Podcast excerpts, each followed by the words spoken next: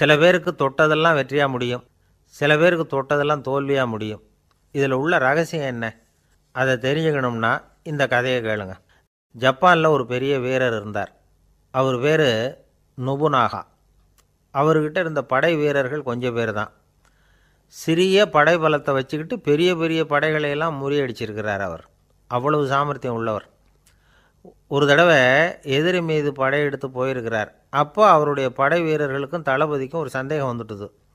இந்த போரில் நாம் வெற்றி பெற முடியுமா? அப்படிங்கிற சந்தேகம். இருந்தாலும் இதை எப்படி தலைவர்கிட்ட தெரிவிக்கிறது? ரொம்ப யோசனை பண்ணாங்க. கடைசியாக கொஞ்சம் துணிச்சலை வரவழைச்சிக்கிட்டு மெதுவாக கேட்டுவிட்டாங்க அவர் பார்த்தார் சரி அதை நாம் முடிவு செய்ய வேணாம்.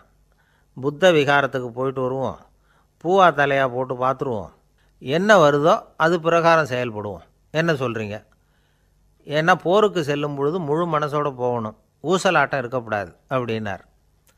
தளபதியும் படை வீரர்களும் சரின்னு ஒத்துக்கிட்டாங்க. உடனே அவங்க எல்லாரும் அங்கே பக்கத்தில் இருந்த கோயிலுக்கு போனாங்களாம். தலைவர் உள்ளே போனார். எல்லாரும் ஆவலோடு வெளியில் காத்துக்கிட்டு இருக்கிறாங்க. ரொம்ப நேரத்துக்கு அப்புறம் அவர் வெளியில் வந்தார். தளபதி துணை தளபதிகள் எல்லாரையும் கிட்டத்தில் கூப்பிட்டார். அவங்க முன்னிலையில் ஒரு தங்க காசை எடுத்தார். இதை பாருங்கள் இப்போ பூவாக தலையாக போட்டு பார்த்துருவோம். பூ வந்தால் தோற்றுருவோம் தலை வந்தால் ஜெயிச்சிருவோம்.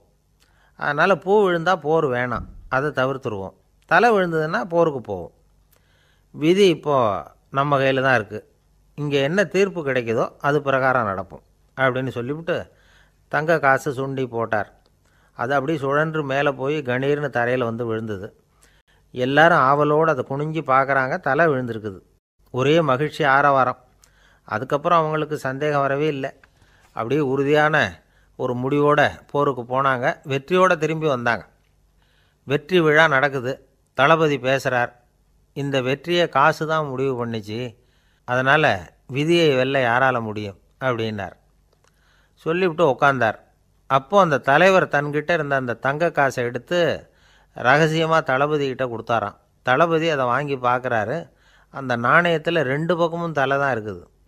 இதிலேருந்து என்ன தெரியுதுன்னா வெற்றியின் ரகசியம் என்னன்னா மன உறுதி தான். எதை செஞ்சாலும் மனக்குழப்பம் இருக்கக்கூடாது. எண்ணி துணிக கருமம். இது வள்ளுவர் வாக்கு. பரீட்சை ரிசல்ட் வர்ற சமயம் ஒரு பையன் ஒரு காசை சுண்டி போட்டு தலையாக பூவா பார்த்துக்கிட்டு இருந்தான். என்னப்பா பாஸாக ஃபெயிலாக பார்க்குறியா? அப்படின்னு கேட்டாங்க. பரீட்சை ரிசல்ட்டை பொறுத்த வரைக்கும் எனக்கு சந்தேகம் இல்லை சார் அப்படின்னா. அப்புறம் எதுக்கு இது? அப்படின்னு கேட்டாங்க. ரிசல்ட் வந்த பிறகு எங்கள் அப்பா என்னை திட்டுறதோடு விட்டுருவாரா? இல்லை அடிப்பாரா? அப்படிங்கிறத தெரிஞ்சுக்கிறதுக்காக இது அப்படின்னா.